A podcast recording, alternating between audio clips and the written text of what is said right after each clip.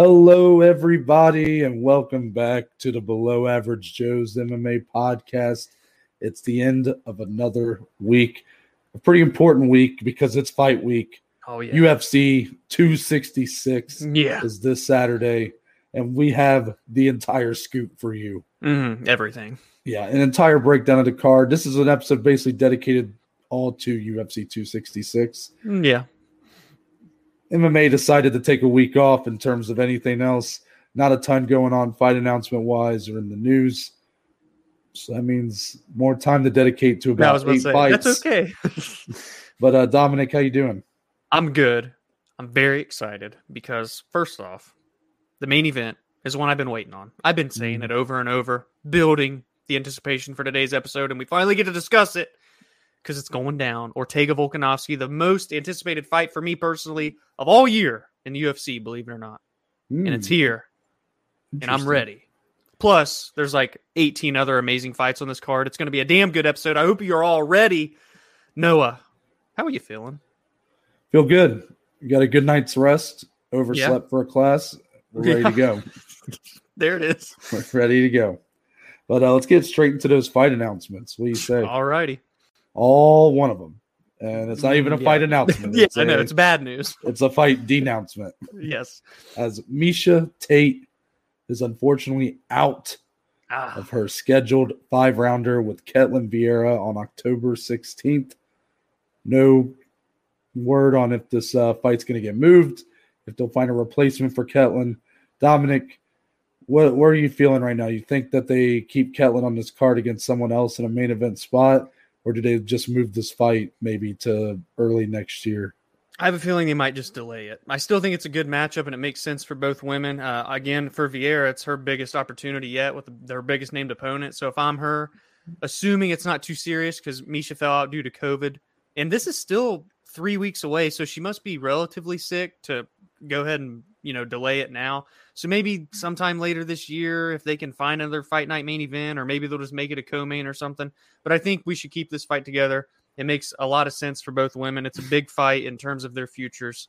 So uh, yeah, shout out to Miesha Tate. Hopefully she gets better soon. For Ketlin Vieira, stay ready for the biggest fight of her career. Well, that, that leaves something up in the air then, because that means we have an open main event slot Yeah, October 16th. And I don't even remember. Uh, this is the card with Holly Holm and Norma Dumont. there's your main event. No, I'm just kidding. I, I'm just I, I just don't think that should be. But, um, Yeah. you know, I don't know if they're going to be able to find another main event before that date. So um, laugh now, but Holly Holm versus Norma Dumont may be the main event we get on that date. yeah, very well could be. That's going to wrap it up for those fight announcements. And That was fast. yep, we gotta we gotta take it back to Tuesday for a little recap. oh yeah, I'm glad one of us came prepared. Damn it. Uh, the contender series. I literally said I wasn't going to, and, And you the did. first thing I did. Contender series week four has came and went. I watched it. I, wa- I watched two of them.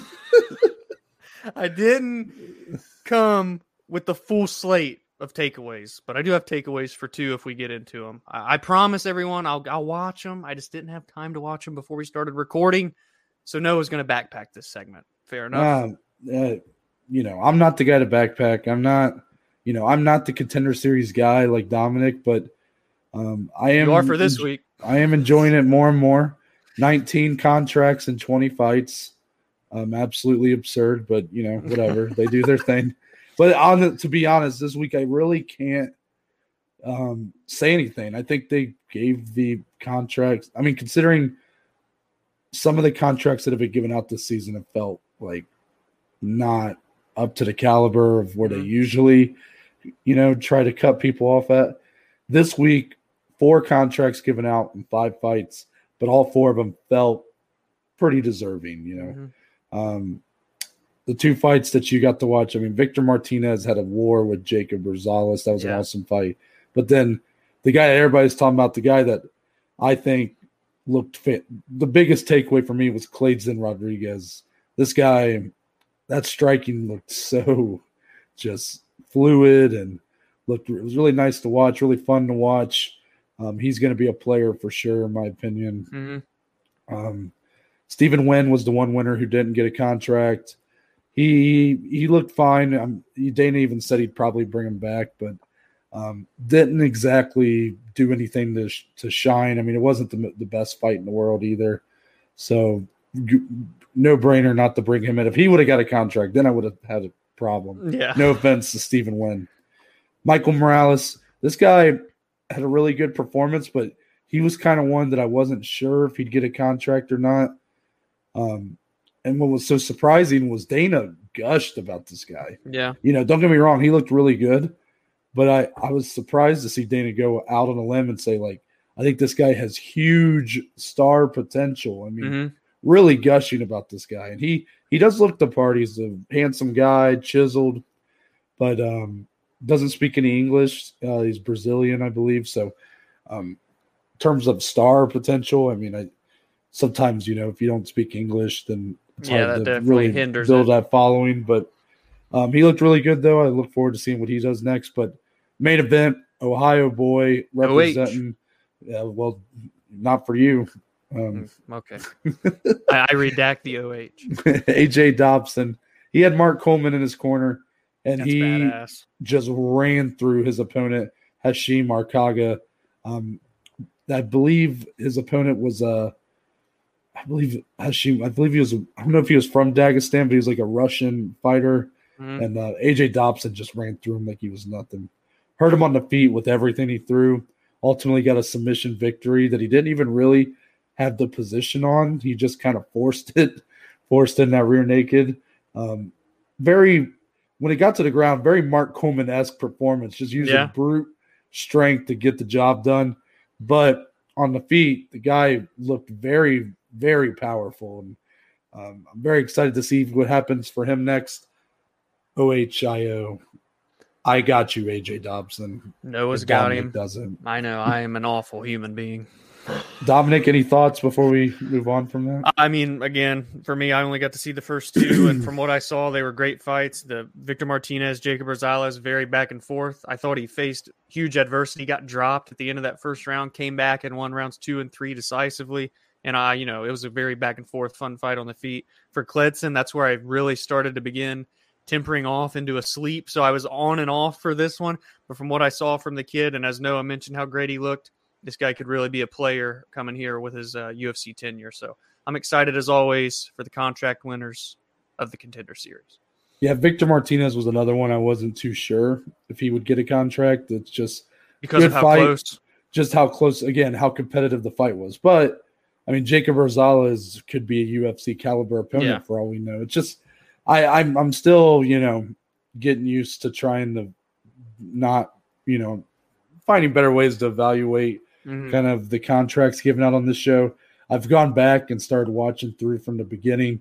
I'm almost through season one of the con- the contender series. I've seen some episodes here and there, but haven't watched through. So I've been watching through just to see um, how I guess you know how selective they were in season one. Is that holding up to how selective they are now Right. in comparison to the performances? I do have some statistics for you, Dom. Hit me. So um, let me go to them on my little Excel sheet here. Oh, if you guys are longtime listeners of the show, you know Noah and his Excel sheets are a Yep. perfect match. So season one contract winners from the contender series currently hold a UFC record of 40 and 39. Hmm. 16 contracts were given out that season in eight episodes, which is a difference to season four and then what will be season five. Yeah. So that's two co- two contracts per episode on average. Season two, they have 23 contracts given up in eight episodes. So bump up almost three contracts an Yep. episode. UFC record 56 and 56. Season three, 30 contracts given out in eight Ooh. episodes. Okay. So now we're approaching nearly Four. close to four per episode. 51 and 44 UFC records. So by far the Ah. best. And then season four, which was 10 episodes, 37 contracts. So three, almost four uh, an episode. 28 and 30 UFC record, however. Uh oh. And so far this season, we've had 19 contracts given out through four episodes. That is already more than season one. Fun fact. And a couple of this season's contract winners already have fights booked, so be Yep. on the lookout. For So. I'll be updating uh, those numbers as we get them. But I was a little surprised that uh, Contender Series overall, from top to bottom, lack of UFC success. It seems like um, yeah, you do have some. There's some guys really carrying those wins. You know, the one the names that we always talk about. Uh, there's just a lot of guys that come in and just kind of crash and burn real quickly and um, kind of get, you know, you get a shot. It's not really a guarantee you're Yeah. going to be good, but it just shows the levels, man. yeah, just very interesting in my opinion. Yeah. But um, let's move on. UFC 266 is what people are here to listen to, to watch. It's going down this Saturday, but since it is International Fight Week, technically, right? There's a lot going down in Vegas. Yep. And that starts with the 2020 UFC Hall of Fame inductees. So they get their ceremony um, sometime this weekend. Dominic, I just wanted to take a moment and Of course. tell you who the inductees are, get your thoughts on them. So there's four wings Yep. in the UFC Hall of Fame. You got the modern wing, the pioneer wing, the fight wing, and I believe it's the contributor wing is what the fourth Yeah. one's called. So for this year, you got GSP as the big inductee into the modern wing, Kevin Randleman into the pioneer wing, Jon Jones versus Alexander Gustafsson one Hmm. into the fight wing, and Marc Ratner into the contributor ring. Any thoughts on these? I mean, GSP, hello, one of the greatest, if not the greatest fighter of all time. Uh, and it was just a matter of time, right, before he became eligible and was inducted into the Hall of Fame. So that's obviously no surprise there. The promo video they did for him was absolutely just chilling, goosebumps all over as I was watching that. Kevin Randleman, an OG of the fight game, one of the he was a heavyweight champion, correct? One of the first ones, right? Yep. Uh, also from Ohio, known for his dominant wrestling and grappling, an absolute beast of a man. So shout out Kevin Randleman, of course. Marc Ratner, huge contributor for years and years of the UFC, done a lot for its growth, and uh, his contributions are endless. And then, of course, Jones Gustafsson, one of the greatest fights of all time, one of the greatest title fights of all time, and one of the most closely contested fights of all time. It's no surprise at all that this makes it into the fight wing. Uh, it's one of my favorite fights of all time, watching those two go back and forth. Gus was really the first guy to show that, hey, Jon Jones is in fact human. Um, so, what a back and forth war that was. Those two deserve it. And uh, I really hope to see those two up on stage together, hopefully, at the ceremony to uh, celebrate that moment because, golly, what a fight. Apparently, Jon is in town uh, for the ceremony, so I don't. There I you don't go. know. So hopefully, Let's get Gus in from Sweden. Yeah. I just want to give a shout out to Marc Ratner because I know that's the wing that people are less knowledgeable about. You know, contributor wing. These are people that weren't really fighters. They're ones that more Yep. helped grow the business side and Behind the whatnot. scenes. Yeah. But Marc Ratner was the former director of the Nevada State Athletic Commission. He would later become the vice president of regulatory affairs in the UFC. And most importantly, he's essentially the, the individual most credited with being the reason that the UFC was able to and MMA get legalized in all 50 states. Um, so he was huge for kind of getting those commissions to sanction MMA bouts and um, we might not be we might not be in all 50 states if Marc Ratner didn't have quite the influence that he did. So Yeah. big deal for him. Um, any names? Anybody that you feel like getting snubbed right now? Anybody sticking out to you that might be like, whoa, why haven't they been inducted yet? Off the top of my head, no. Just because it is still such a relatively new Hall of Fame, and you can bring. There's still obviously tons and tons of people that are going to be inducted over the years. Curious to see if they just go without a 2021 induction or if they delay it maybe or something. But uh, for this class, it's pretty elite in my opinion. So uh, very happy for all these people. Excited to watch that ceremony this weekend. Yeah, give me. Um, I'm surprised the Fertitta brothers haven't been inducted yet for Mhm. contributors. I think that's something you could see uh, perhaps next year. Um, for fights, got to get Lawler MacDonald too in there. I wonder if because Rory is in uh, the PFL but was in Bellator, I wonder if that's what's prevented them They're from doing off. it. But um, that's got to get in there sometime. Oh yeah, Their fight swing is good, but like they need to. I mean, this was a good addition, but you know, there's some fights on there that I'm like, huh, good fight, but like I don't know. Yeah, Not yeah. not sure if I'd put it on there in the in the Hall of Fame, but you know, over some. But you know, it's it, definitely this year deserving guys getting in. Very happy for them, and uh, yeah, I like the UFC Hall of Fame. I'd like to see it continue, kind of moving in this direction. Ceremonies in person, things like Yeah. that. It's fun. make it a big deal. You know. Yep. Main event time. Oh my goodness. This headline just feels Nah, just I feels right. Yes. Finally. This fight's been, I mean, this was supposed to happen in March as the co main of UFC 260. Last second at the 11th hour, had to be dropped from the card. We were hoping for a quick turnaround, but then they said, You're going to be the coaches on this season of The Ultimate Fighter. yeah. So just delaying the fight even more, we finally get to it. Alexander Volkanovski versus Brian Ortega. Dominic, you have had a lot of time this week to study this fight, to break down the ins and outs, you know, what each guy brings to the table, what each guy's already done in their career. hmm I want you to share with the audience your findings. Ultimately, X's and O's here. What do we expect to see from this fight? Well, first off, the champion, Alexander Volkanovski. We, I've had my run-ins with the guy, right? I mean, I love Max Holloway, and he took the damn belt from him. But I'll tell you what, I've grown to love this man and what he does, and he is just really both these guys, but especially Alexander, a Swiss Army knife when he steps into that octagon. So good, so flawless, basically everywhere that he goes in the fight. And you know, it's time. It really is time to start putting some respect on this guy's name. He's one of the most underrated and underappreciated champions in the UFC. I don't think that's up for debate. 22 and 1. He's undefeated in the UFC for crying out loud. He's 9 and 0. No, he hasn't even lost a professional fight since 2013 when it was his fourth bout. So he's coming in on a 19 straight uh, win streak here. And what he's done, especially this latter kind of segment of his career, when he, you know, he gets the win over Jose Aldo in dominant fashion. He TKOs Chad Mendes, then beats Max Holloway twice. First one being very convincing to win the belt. Second one, very close, but he got the win nevertheless.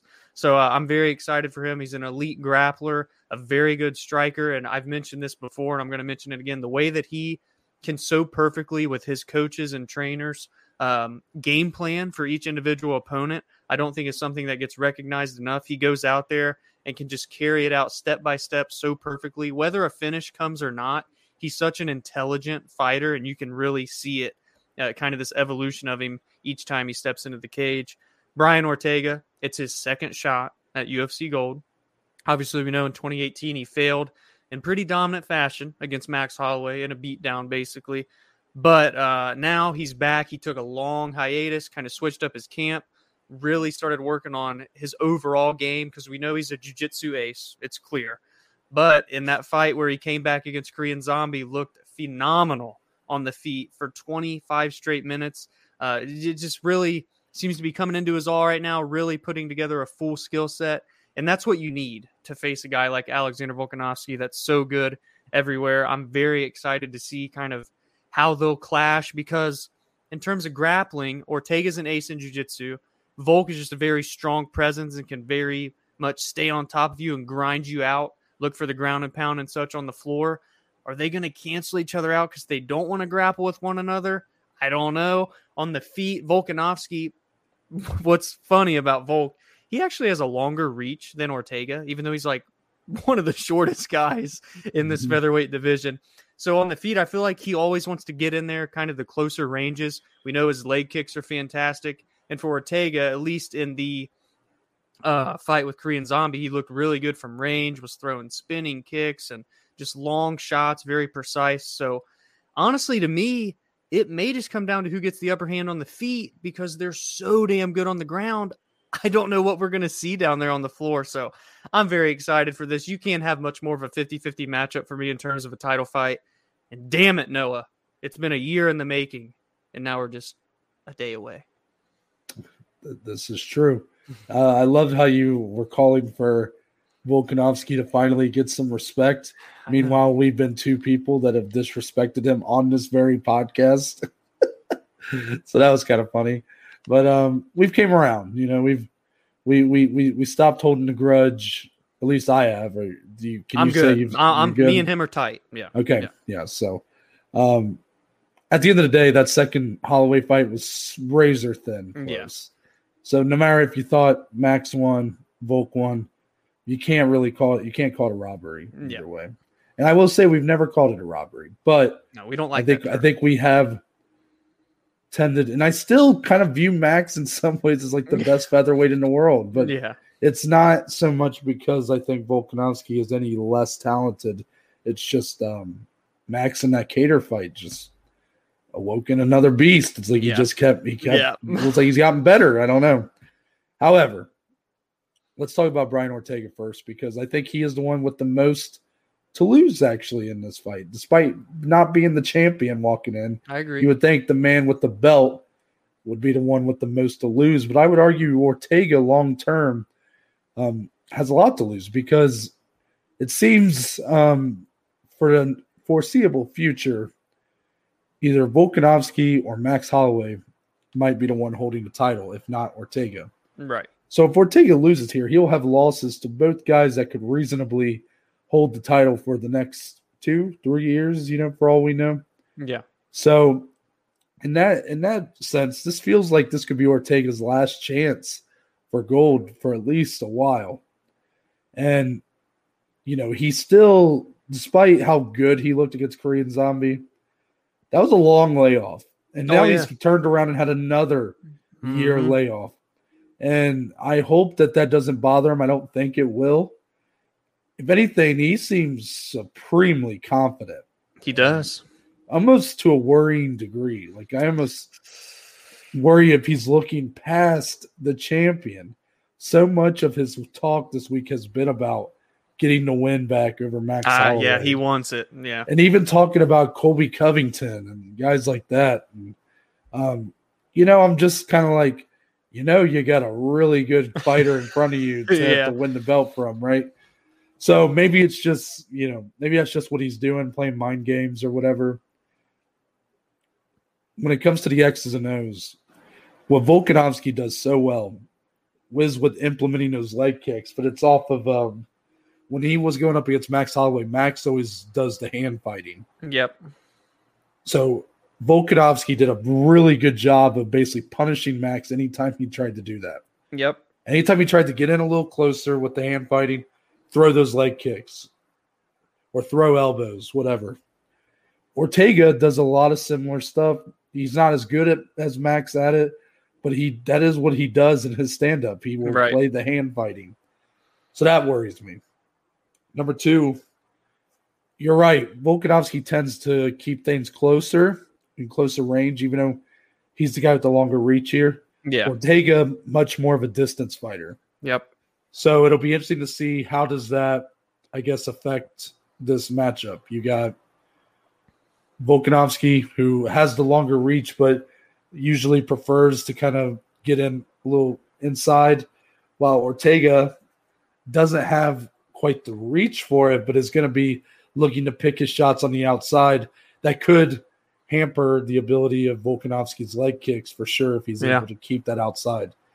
Now, your est- your evaluation of the ground game is interesting because you, excuse me, I, I think that Ortega has a clear advantage on the ground in the sense of Volkanovski, while being very good at holding people down and getting maybe some decent ground and pound from time to time. Ortega more dangerous.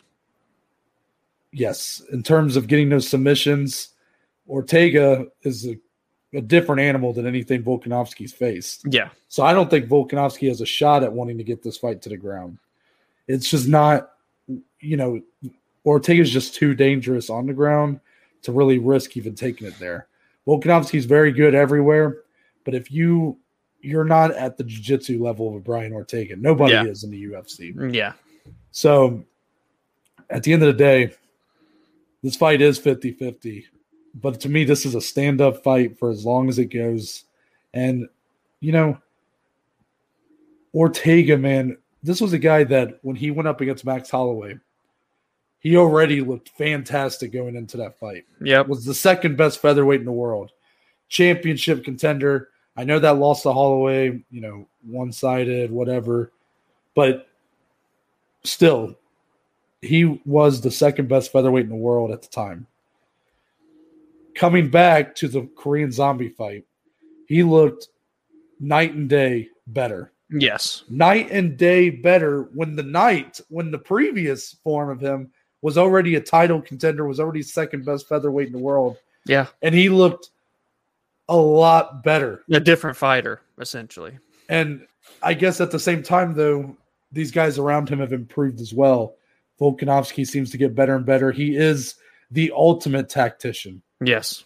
In the sense that the game plan is always on point. He sticks to it. He never gets dragged into some sort of fight that's not his kind of fight. Yep. And then you got Max Holloway, who look what he just did to Calvin Kattar.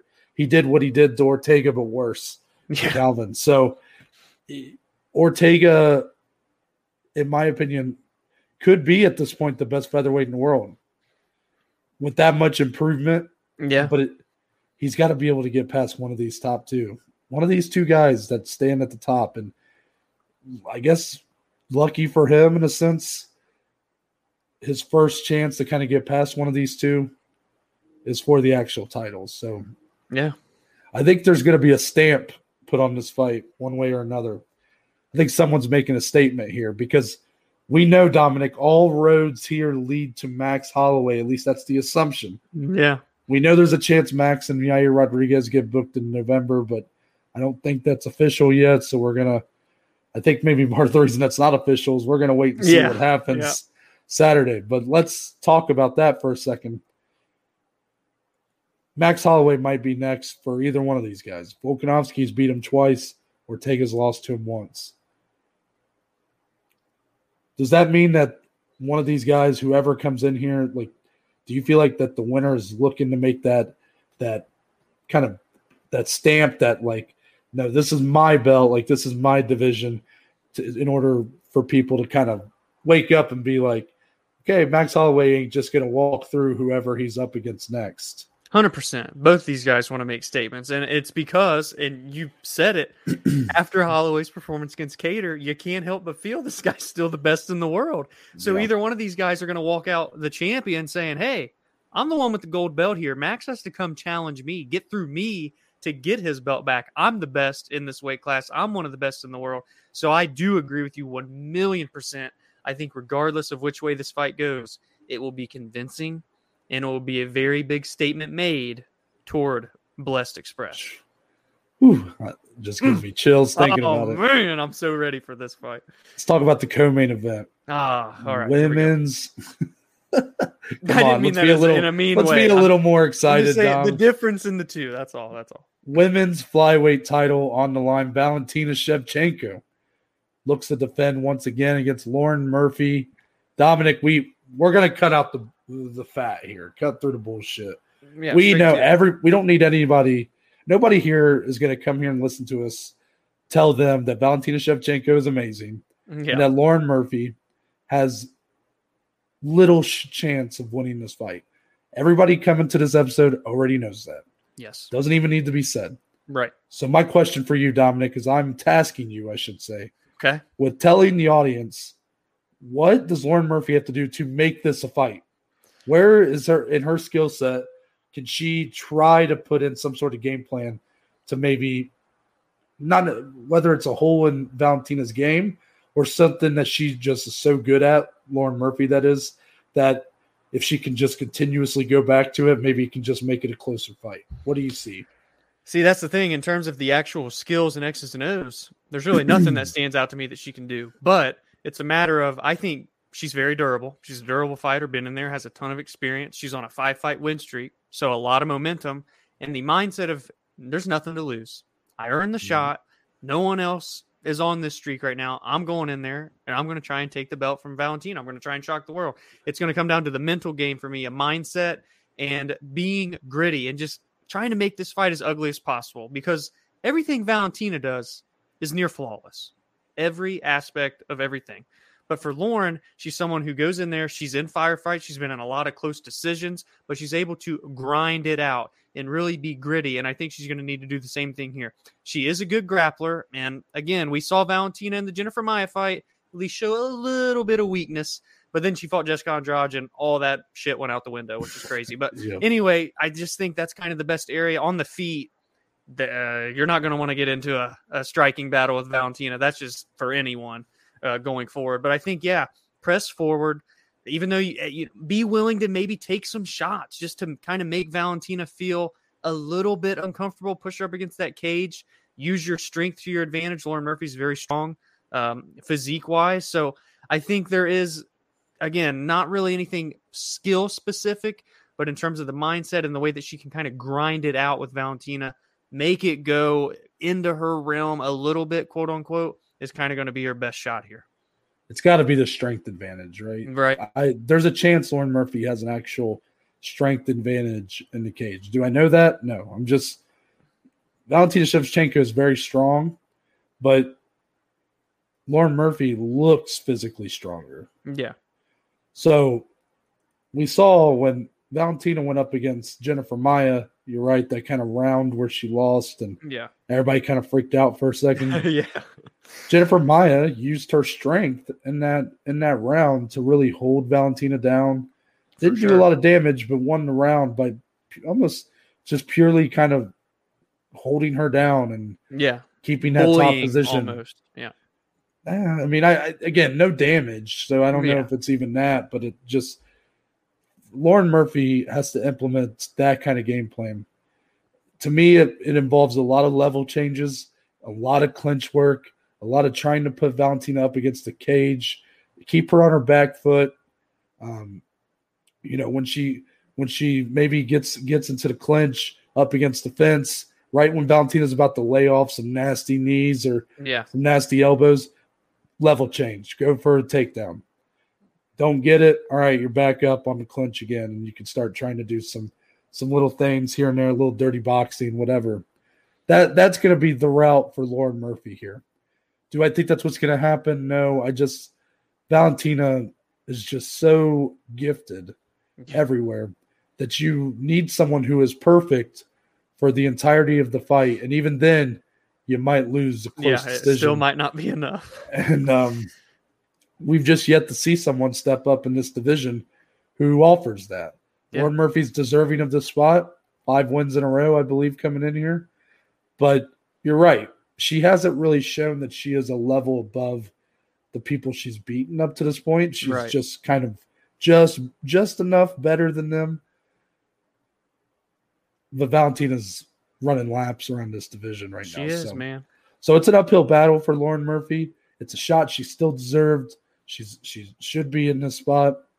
But you know, are we gonna sit here and tell you guys to bet the house on Lauren Murphy? No. Uh, probably not. If you want to drop ten bucks, I mean, if you want to waste ten bucks, why not? Just because the, the odds are so stacked. But yeah, uh, it's crazy. but please bet responsibly. Anyways, Of course, unless you're in Let's get- Ohio. let's get into our five round feature bout. Oh, another one. We have a lot to talk about here.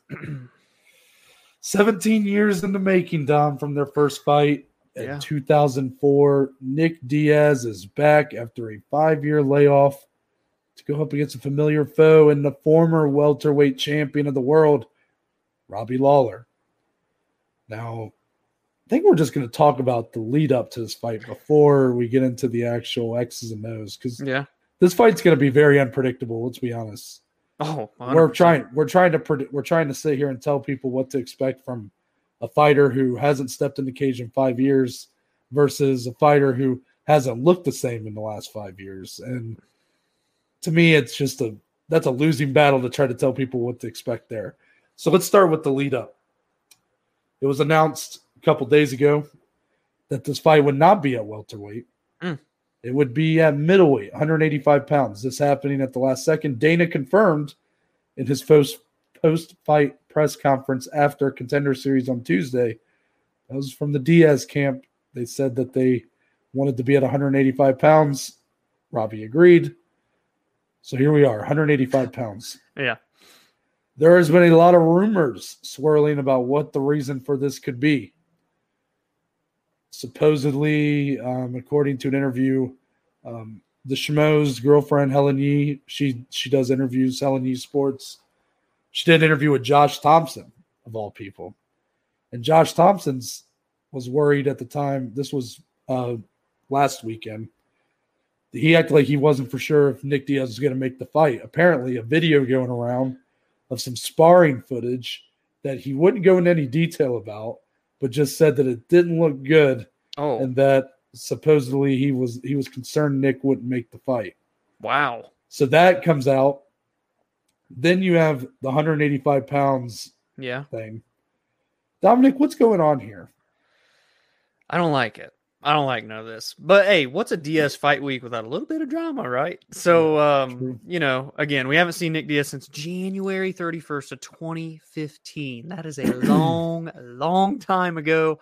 And uh, while it looked like for a while, at least over this past year, he's putting in the work in the gym, physique looked incredible. People are like, "Oh, he's coming." The, the- you know, the comeback's on its way.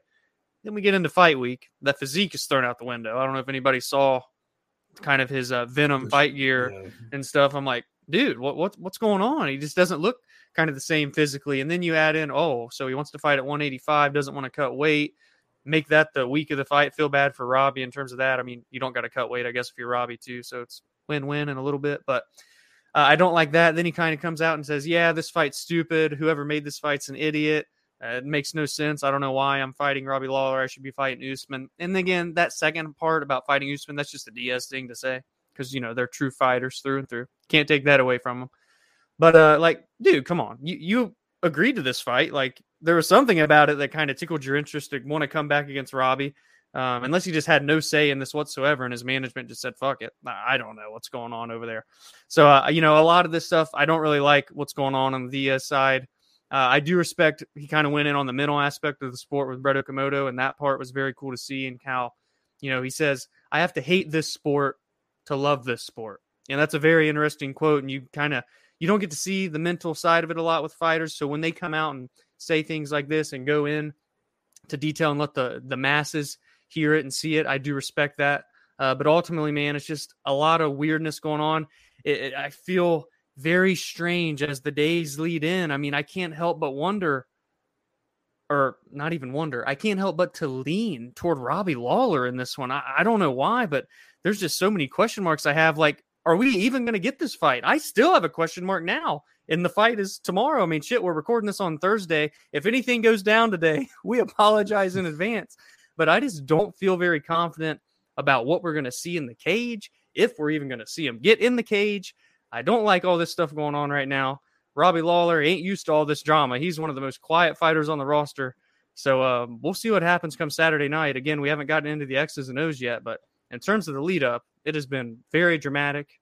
But again, what are you expecting during a Diaz fight week? Noah, give me some of your thoughts on this stuff. You know, it's it's easy to say like, oh, it's just another Diaz fight week, but these actual and on the interview side for sure. I mean, them saying, "Why am I having this fight?" I mean, he was very complimentary of Robbie. He literally said, "This guy." I think the quote was something like, uh, "He said he's a he's a, he's a talking about Robbie. He's like he's a nice guy. He doesn't deserve the the ass whooping I'm about to give him, or something like that." Hilarious. I read that and I started dying laughing. Just he like was so you could tell he's just so confident in himself. Yeah. But um, that side of things that is very Diaz esque. You know, people are talking about it. People are like, "Wow, this guy doesn't like fighting. Wow, he he thinks he should be fighting Usman." Guys, he he does this every time. Yeah. It's not newsworthy in my opinion, but you know, I get it. Big deal when a big star comes back and he starts spouting some, to be honest, nonsense at times. But Mhm. in terms, I want to focus more on everything else. That's what I care more about. Um, it it can't be good that this weight change is happening so suddenly. Um, obviously, the answer lies in that Diaz wasn't going to make 170 pounds, Yep. which is weird because back in one of his videos he put of him at the gym back when he started training for this fight, or I guess started training again. You know, back when he was showing himself looking ripped. It was like Yeah. a year ago, probably at this point. He weighed, I believe, it showed him on the scale at one point, 168 pounds, Yep. I remember that. and he looked ripped.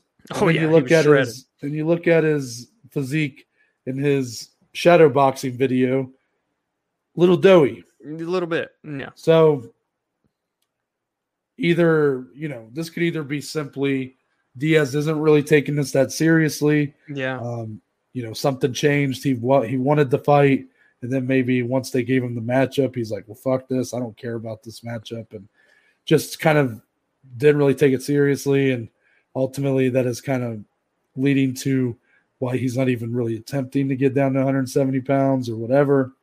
Or we can take the word of some of the rumors going around based off of what Josh Thompson said, where maybe he got cracked in sparring, maybe got dropped or got knocked out in sparring, which is what the rumor is, and that his team didn't want him to try to cut down Yeah. compromise his chin even more.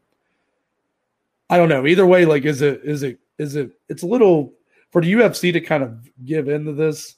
It's not the best look like when the UFC does stuff like this. Like people don't tend to to care and I I will be honest. I I I would be more upset if this fight didn't happen Oh, of than course. if it than if it just got bumped up to 185 pounds. I mean, at the end of the day, this is a legend fight. Yeah. And in my eyes, the winner here doesn't isn't gaining, you know, this there's no sort of momentum to be had towards a title fight. Does Nick Diaz think that? Does the UFC think that? I don't know. I'm just saying that right now, I just look at this as a legend fight. I don't care what weight it's at. I don't care if it's open weight. Just make it happen. Because these are two guys that I've loved to watch. Let's just get in there. But let's just be clear that all these signs that are going into fight week and coming into the fight, they all point to one direction. And that's that Robbie Lawler is going to win this fight. Is Yeah. that what's going to actually happen? I don't know. I'm just telling you guys right now, every sign is pointing to Nick Diaz is not coming into the cage at 100%. And I'm sure Robbie isn't either. But even for Nick, it, it could be mental and as much Yeah. as physical. We don't know what's going on. I think there might be a lot that comes out here. There's a story brewing. I don't know what's going on. I, it's weird. I look man. forward to hearing more about it. But you got one guy in Robbie Lawler who was prepared to make 170 pounds. He and he will be, I guess, it's somewhat of a disadvantage based on this move because I don't know if he had started to cut weight, but his whole training camp was probably designed around getting him to a weight on Oh, yeah. fight week where he would be able to manageably cut to 170 pounds. This is a guy, Robbie Lawler, never had problems cutting weight. He has fought at 185 pounds. That was when he was in like Strikeforce and things like that. But that was also one of the worst runs of his career. So not his best weight. However, Diaz, on the other hand, might have been a guy who, for all we know, he's cutting to 185 pounds. We don't know. Yeah. I mean, Yeah. he he could he could be 195, 200 pounds cutting down, and he's just like, I'm just not going to get to 170. Yeah. So therefore, you almost have like a light heavyweight cutting the middleweight versus a welterweight trying to gain weight to go up the middleweight. Does that make Right. sense? yeah. So that that leads to being a bit of a power dynamic that's not equal there. I still stand by all signs point to Robbie Lawler, but we're gonna find out Saturday, and I guess is where we can get in more about the fight. Robbie Lawler doesn't do well against Nick Diaz is a bad matchup in terms of when they are at their peak skill set. hmm Nick Diaz is a bad matchup for Robbie Lawler. He is a heavy on output fighter. You've seen Robbie struggle time and time again against this kind of fighter. Colby Covington being example number one. Nick Diaz, high output, always in your face. Robbie doesn't always do well against that kind of fighter. However, it's just it's hard to really guys, I'm struggling to even tell you what, what kind of action you're gonna see because really don't know. Not a clue. And yeah, I mean, I guess if there's two, there's two ways I see this fight going. I see Nick Diaz potentially winning this fight in a five round war. That could end up being just an amazing fight and Yeah.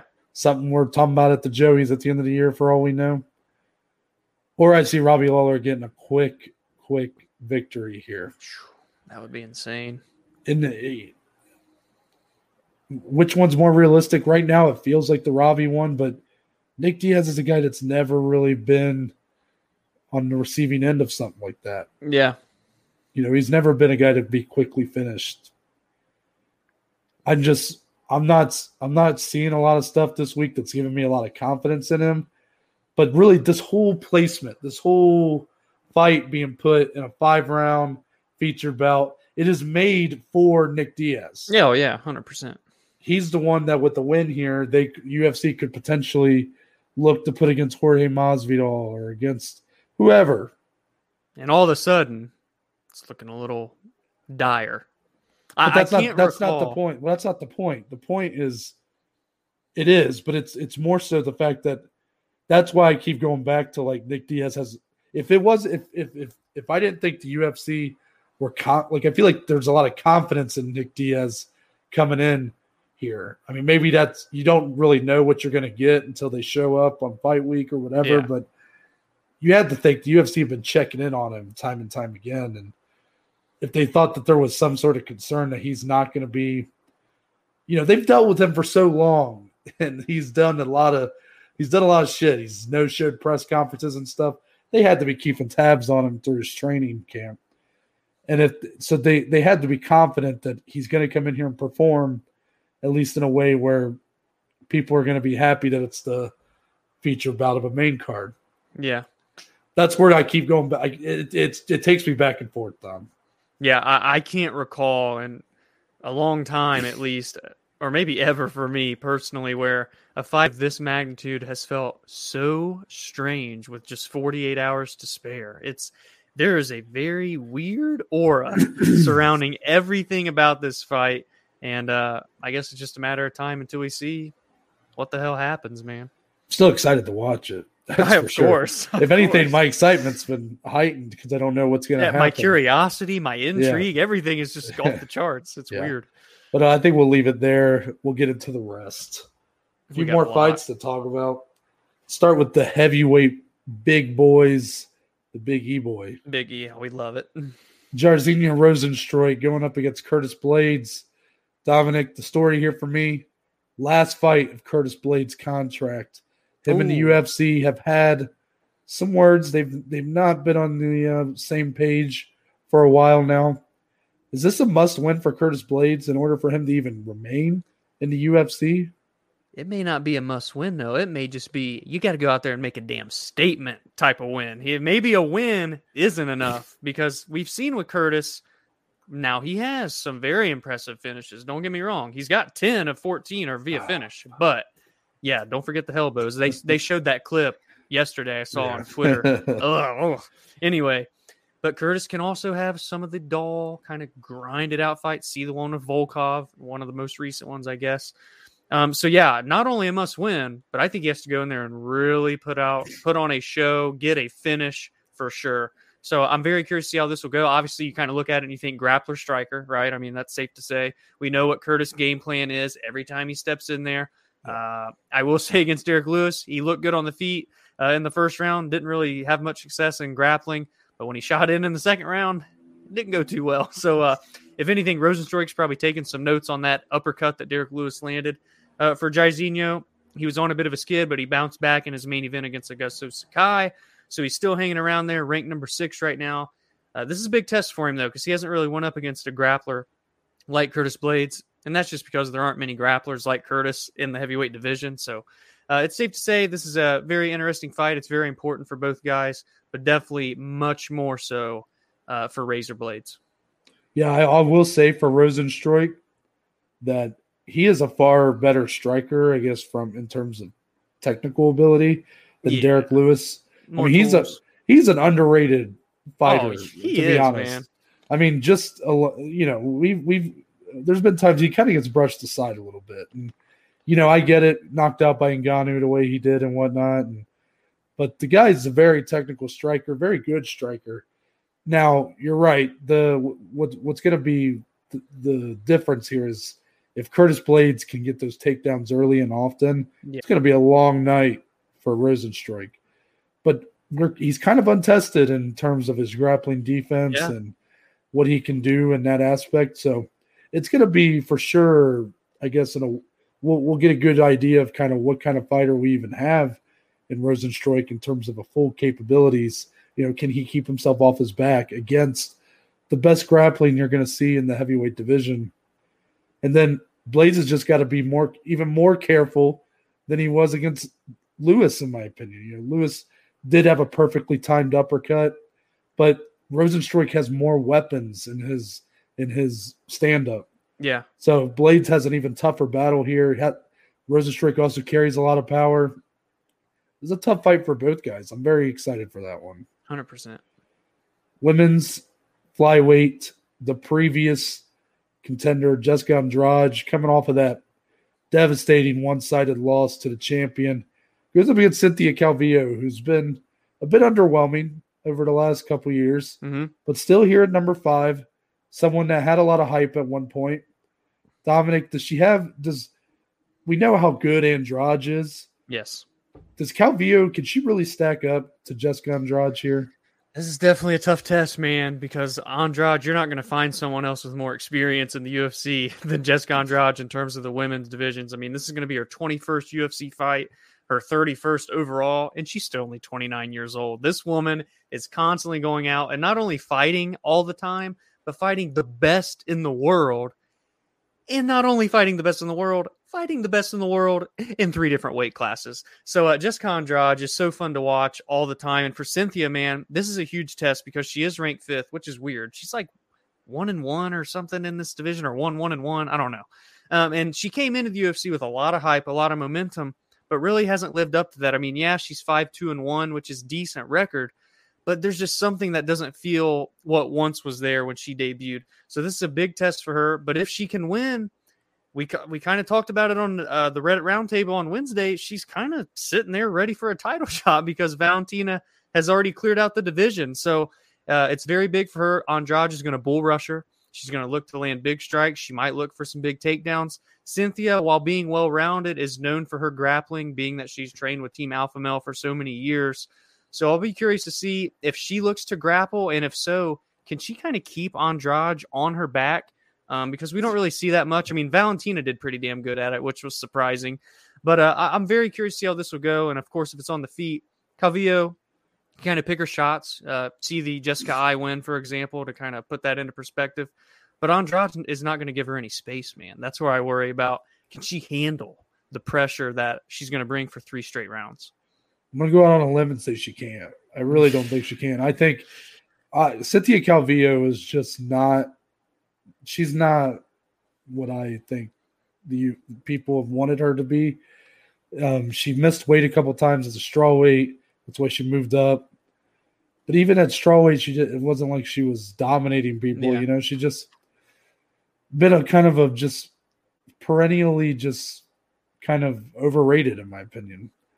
And I think here against Andrade, she might get exposed mm. if she if she goes out there and puts on a performance like you just said, where she can put Andrade on her back and not give her any space and really hold her down. That'll show me a lot. Oh yeah, for lot. sure. But that is, I mean, Andrade, I think, is going to be a stronger fighter in the cage. I think she's just better almost everywhere. I don't see where Calvillo gets a win here, but you are right. If she wins, she might be in a title shot. Yeah. Well, if she loses, she might be a loss away from being cut from the company for all yeah. So that's where this is a tale of two different stories for this fight. And um, you know, that adds a little more intrigue when you have two extremes like that for Cynthia Calvillo. Undoubtedly. Marlon Moraes and Merab Dvalishvili. This ain't now, really getting talked about, you know? You know, it's not. And I think people are going to fall into the trap of calling this a striker grappler matchup, and it really isn't. Marlon Moraes is the mo- is a much more well rounded fighter than yeah. Merab. He's got the good striking, very powerful, but he also has shown some willingness to play the ground game. You know, Especially he tried to tried to implement that with Rob Font. Obviously, couldn't keep it there, but he did do a pretty good job of keeping Rob, or at least taking Rob Font down. Yeah. However, Merab, we know this dude is a mauler underground. He he looks to get you underground early and often, but doesn't have very good hands. Yeah. He's not very good in his striking. Still, still green in his striking. So the problem for Marlon Moraes isn't the skills he possesses; it's that he can't really take uh, any punishment anymore. Yeah. He just he he's his fight his the wars he's been in the fight years that have accumulated have left him to be a bit susceptible to you know getting knocked out and you've seen that over the last year or so. So in this fight though he doesn't really have to worry about getting knocked out in my opinion. Yeah, at least on the feet. I mean, you got to look at it too for Marlon. You want to talk about someone having a lot, you know, riding on a fight. This guy's lost three of his last four, and you could argue he is entering this fight on a four fight losing streak because of how close that fight with Jose Aldo was. And I don't like passing that around. He won the fight on the judges' scorecards, but you get the sentiment I'm making. And now here with Merab, he's taken his biggest step back that we've seen in a long time. Mar- or uh, Marlon's been in the top of the heap for quite a couple years now. So Merab all of a sudden is getting to kind of crack in, smash in, quote unquote, since he's you know titled the Smashing Machine. He's on a six fight win streak. He's got a ton of momentum. He started 0 2 in the UFC and has since looked dominant against every freaking fighter that he's faced. And now it's definitely by far his biggest jump. So I'm curious to see how he'll kind of respond. And you know how he's going to come in there and act. He's going to constantly pressure Marlon up against the fence. He's going to look to grind it out, get takedowns, and he's going to be absolutely relentless. But with Marlon's power, that may just be able to keep him from coming in so aggressively because he could potentially catch Merab. And Marlon's going to need a big performance here to kind of keep the naysayers away and keep himself in the top 10 of this division. I'm looking forward to see kind of how they both uh, will potentially look to capitalize on this opportunity. If Marlon Moraes can't get it done against Merab in terms of a matchup, there is not going to be a better matchup for Marlon Moraes at this point in his career than the type of fighter Merab is. Merab is very good on in the grappling, and I'm not saying that he Rob has an advantage there for sure. But the problems for Moraes have been that he, he can't take the shot anymore. Yeah. Merab does not offer that kind of threat. Yes. So if Marlon Moraes can't get it done here against a guy like Merab, I think it's the end of the road. No matter how good, I know Merab's look fantastic. I'm not saying that as like a, you know, he's not good. I'm Yeah. just saying matchup wise, this is the best matchup Marlon's going to be able to get in top 15 Yeah, because a this is grappler, a grappler with green stand up. Yeah. And this is this is this fight. Everything's right on this fight for Marlon Moraes. million percent. Dan Hooker, Nasrat Haqparast. You want to talk about drama? I mean, this was almost made a headline just for the fact that these two had a race against time. yeah. The, both both fighters coming in here, um, having troubles getting their visas worked out. Started with Dan Hooker earlier this week. He had to tweet at, um, forget who it was, someone that works Like the that- prime minister of New Zealand Yeah. or something. I don't even know. um, to get his visa approved in time. Got that worked out. Then it turns out Nasrat Haqparast is having the same issues. Luckily, though, it looks like the fight is happening as of today. Dominic, I guess it's better if both guys have this kind of baggage coming into fight Yeah. night. However, Nasrat Haqparast has the added element of he just lost his mother two weeks ago. Awful. So that's where a lot of the getting the that's why he was kind of last second in getting himself ready to, you know, get Yeah. that visa and stuff. So there's a lot of emotion in this fight, I think. Both, uh, you know, Dan Hooker, we saw in his last fight, knocked out by Michael Chandler, how much time he had to spend away from his kids Mhm. and his family, just quarantining. It's a similar story here. There's a lot of emotion behind this fight, in my opinion. Yeah, I mean, and you got to wonder too with you know coming in. They're literally again we record on Thursdays. they're like getting to Vegas on Thursday. They got to make weight by Friday morning and then fight on Saturday. So uh, I just hope that doesn't potentially hinder their performances because this fight on paper is an absolute banger. I mean, these guys are going to go in and they always look to finish. Nasrat's finished 9 out of 13. Dan's finished 17 out of 20. And there is a kind of a lot riding on this because, for one, I never foresaw this fight occurring. I mean, Dan Hooker's ranked number eight. Nasrat is not ranked at all. So if he can come in and beat Dan Hooker, he is all of a sudden catapulted into the top 10 of the deepest weight class in the UFC. And for Hooker, he's already on a two fight skid, albeit it's Dustin Poirier in a razor close fight and then a knockout loss to Chandler. So you look at where those guys are now. But all of a sudden, if you take your dip in competition here, not that Nasrat isn't a great fighter, but it's the name value and the no number next to his name kind of thing. So uh, this is a big fight for Dan here to see if he can bounce back, keep his name with the elite of this division. And again, Nasrat kind of going to look to uh, really bring he brings a lot of pressure, right? He gets a lot of finishes and KOs people, but he brings pressure with him. And Dan Hooker, he's a long, rangy striker, great in the clinch. Very curious to see kind of where this is going to play out and who's going to ultimately uh, make a statement because this is kind of one similar to how you said you feel uh, Ortega and uh, Volkanovski. There's going to be like one clear big statement made. I think I feel that way in this one. I think there's going to be a very clear winner in a, in a very decisive fashion. Ooh, interesting. Yeah, I'm not exactly getting that kind of vibe from this fight, but I just I gotta wonder how these two are gonna look. You know, yeah. are we gonna get a subpar performance from one of these two? Are both guys gonna look a little out of it? Are both guys just gonna look fantastic because it's gonna cancel out and we're gonna get an awesome yeah. fight? I don't know. It's I guess it's better for both guys to be compromised than one coming in, but you know, it sucks that both guys had to deal with this coming in. Hopefully, I think we can at least say with certainty that any sort of negative takeaways from this fight for either guy coming out should be treated lightly considering oh, yeah. what they had to deal with to get here. For sure. Last one, top two or top two top 10 heavyweights collide. Finally, Shamil Abdurakhimov, Chris Daukaus. Chris Daukaus, the much younger fighter, mm-hmm. the much less experienced fighter. Abdurakhimov, two year plus layoff coming in here he is just Abdurakhimov is just a tough matchup for anybody. He is a tough guy to look good against. A slow, plodding, grind you out type heavyweight, very old fashioned heavyweight in that sense. Well, Chris Daukaus is of this new this new wave of guys. He's yes. looked really good so far. There's a lot of potential, a lot of hype behind him. Dominic is Chris Daukaus is he able to get the job done here against the aging vet and Abdurakhimov? That's a good question, Noah, because Shamil, a veteran, been there and done that, had a ton of fights, a lot of elite, uh, or not not necessarily elite, but top experience with really good fighters. He's been in a UFC main event before for crying out loud with Derrick Lewis. So, you know, Shamil's kind of been in that moment, whereas Daukaus, yes, it's not on the main card or anything, it's lower on the prelims. This is definitely the biggest fight of his life, right? He's finally not only in the rankings of the UFC, but he's undefeated at 3 0. He's riding hot on a four fight win streak, all via first round KO, TKO.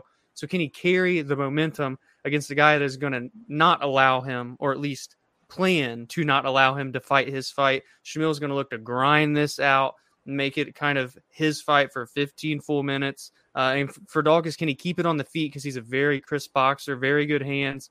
So I look forward to this. Can he get a finish? Can he get the win in general and kind of really approach top five territory in this heavyweight division. Fresh blood can be made here if Chris Daukaus gets a win. That's true. That's true. It's going to wrap it up, I think, for the MMA weekend preview. Give us your thoughts. Huge event going down Saturday night. Let us know your thoughts on the fights, all the drama going on with Nick Diaz, Robbie Lawler, um, Dan Hooker, Nasrat Haqparast. A lot yeah. going on. It's an exciting fight week. I won't lie. I'm sure we're going to have a lot of takeaways on Sunday. So be sure to check out our Monday episode, our weekend recap. And uh, yeah, until then, Dominic, tell the good people where they can find you on social media. Find me on Twitter, on Instagram at dslee14. More importantly, go follow, go engage, go interact with the podcast on Twitter, on Instagram at BAJ underscore MMA podcast, baby. But don't put baby on the end of it. And for me, Twitter, Instagram at ntbaker underscore. Uh, if you go to the link in my bio, it'll take you to a link tree, which will provide you a list of links to all the platforms the podcast is on, along with social media platforms. So that includes, but oh. it's not limited to. no, nothing. I, I um, was just thrown off by your outro pacing. Okay. That's all. but not limited to, except it kind of is the Twitter, the Instagram, the YouTube channel, and Spotify, Google, and Apple Podcast. It's yeah, all yeah. on there, baby. And there's a couple links for today's sponsor, Anchor. Shout out. Leaving a voice message. Do it. We're not telling you guys anymore. Well, we are, but you know. Yeah. Yeah. And there's a link if you want to become a supporter of the podcast. that just provides with a few dollars a month. All that money goes back into improving the quality of the podcast, whether it be getting a new internet or giving me a muzzle so I can put it on Dom so he doesn't cut me off anymore. Yeah. But uh, that's it. We're out. Easy. We're out of here. we gone. We're gone.